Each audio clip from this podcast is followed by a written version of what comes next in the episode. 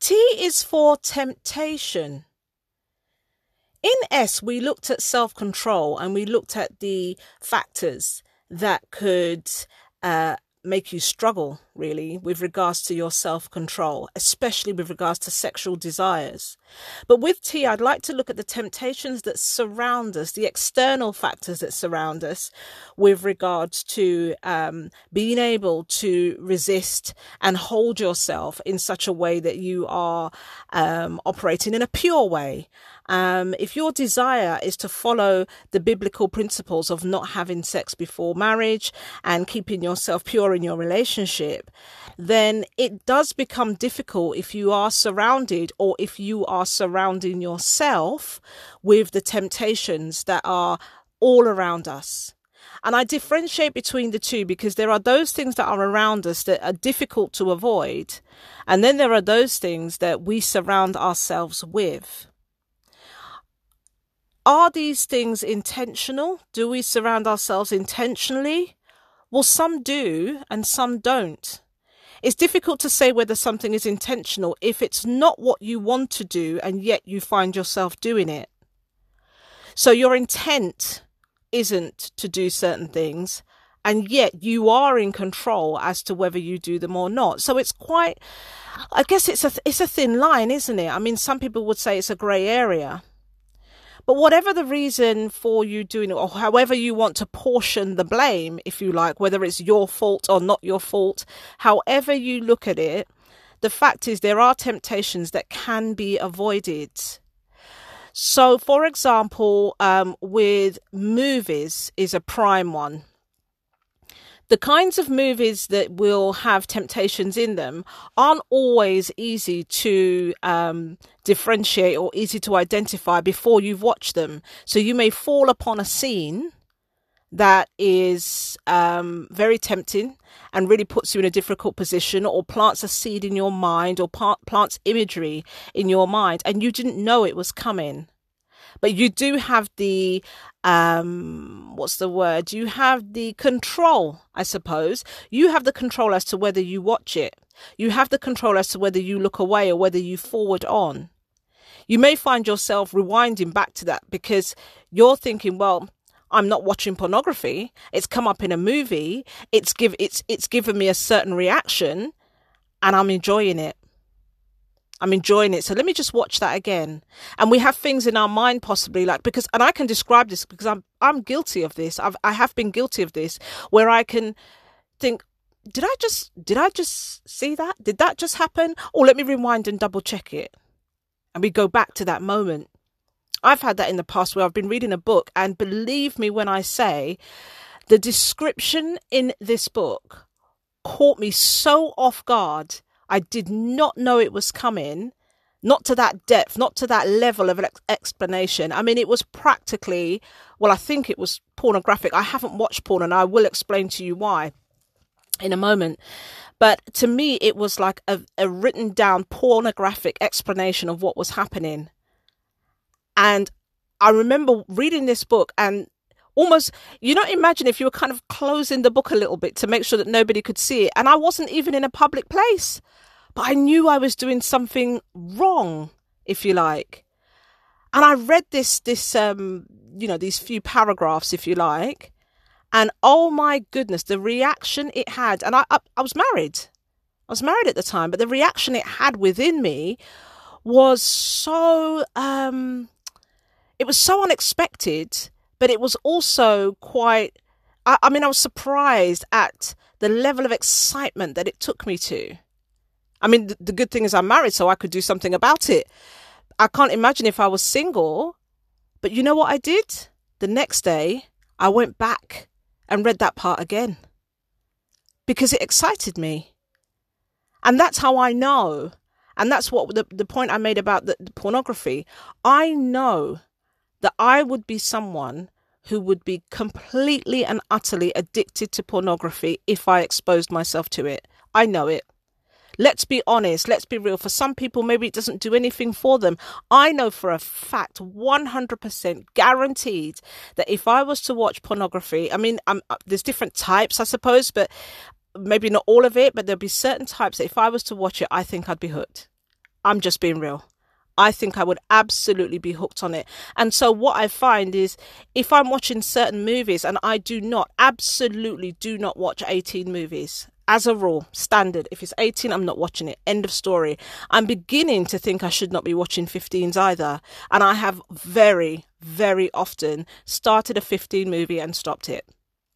It might be the swearing and profanity. It might be the sexual scenes. It might be something that just upsets my spirit, and I'll stop it. I won't watch it. I don't care how popular it is. I will not watch it. Simply because... not because I'm an angel sent down from heaven. Simply because I'm somebody who... pictures everything in my mind, and whatever I put into my mind, I see it in my mind's eye. Also, I dream about it. C- guaranteed, I dream, especially if I've watched it just before bed or in bed, I will go to sleep and I will dream about it. Now, can you imagine the scene? A married woman lying next to her husband in bed, dreaming about sexual scenes where her husband's not even there. It's not appropriate. It's not necessarily um, in my control, but it is somewhat in my control, because if I hadn't put the imagery there in the first place, my mind would not be considering it or dreaming about it. So that's what I mean when I say that we do have control over the ex- the external factors. Most of the external factors that will affect us, we do have control over them.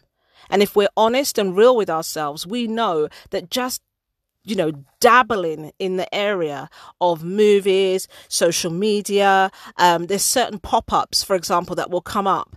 I that's happened to me on a couple of occasions where I've signed up to the kind of sites where you can watch movies um, that aren't on Netflix or Amazon Prime or anything like that. And there might be, I remember there was one particular series that we were watching, and it was being aired in America but not here. Um as yet, and somebody had recommended this site where you could watch watch it online, and we came up with this site, and in between each episode these pop-ups would come up, and every now and then they were like raw pornography, raw, and they'd come up, and part of me would be like, oh, but another part of me, you know, when you turn your head but your eyes are still looking. Part of me is horrified. Part of me is shocked and astounded that this stuff comes through. Another part of me is curious, and I keep watching. Even if it's for ten seconds, I keep watching. And again, that tells me if I expose myself to th- certain things, I will get more and more and more drawn in by them. And so I don't. There's also the fact that when you do expose yourself to these movies, imagery, pornography, whatever category you put it into, you can't help but begin to compare either yourself, how you look, how you perform. When you're married, if you have had an addiction or do have an addiction to pornography, or even if you don't Um, classify yourself as having an addiction, the fact that you watch any kind of pornography for any length of time will naturally make you want and desire the very thing that's going on on the screen. And when you and your husband or you and your wife do not perform that way, or don't feel that way, or don't um, continue on for as long as what you see on the screen, or you know your bodies don't look like that, or what whatever it is that you're seeing, that can begin to build um, um, uh, a sort of web of of it, it like like visual lies. You know, your mind may begin to tell you that that's how it should be, but that's not how it is for you. And then what can happen from that is you no longer begin to feel gratified in that area. And I'm saying all of this, I know this is the dating the dating um, podcast, and I know that you're not married yet, and you, most of you, I'm not going to say all of you, most of you are not engaging in sexual activity, but I am a great believer in understanding things before you've arrived in that place. So I'm I'm going into some detail here because I want you to understand that if you expose yourself to certain things, or you have done, or you are exposing yourself to certain things, you could be setting yourself up for a very difficult time in marriage, simply because you are now comparing yourself to what you are seeing, the imagery that you're seeing. So be very, very, very careful about what you see, what you watch, what you expose yourself to, what you listen to, what imagery, still imagery that you look at, also peer pressure and also fear. Some people may have fear that the wedding day is coming, you're a virgin, you don't know what to do, you don't feel comfortable to ask somebody, whether it be someone you're accountable to, um, you know, or someone who's ahead of you. You don't feel comfortable to go to them and say, look, I don't know what I'm even supposed to do. And therefore, you may naturally turn towards sexual scenes, pornography, um, sexual text, instruction books, um, with regards to knowing what to do. Can I please say to you in particular, if that's your story and you are worried or scared or fearful or anxious about what will happen on your wedding night, please can I encourage you to trust in yourself, trust in the Holy Spirit, trust in your partner. You will work things out for yourselves. You will only do what feels good. You're not going to do anything to harm your partner. So the beautiful thing about that situation, and you may be marrying someone who does have some sexual experience and they can maybe assist you. But if you're both virgins and you have no idea, please, please, please trust in each other to bring you to a place where you'll gradually learn together, where there's no embarrassment. You're learning together and you will very quickly learn what feels good, what doesn't feel so good, what you're comfortable with and what you're not comfortable with. My last point on this will be, please only do what makes you comfortable and what is in agreement. Do not force anybody to do anything that they're not comfortable with. If you're unsure, explore it. In, as I don't mean explore it as in do it. Explore the idea of it. Talk it through. Communicate it with each other and decide whether that's something that you are comfortable to do.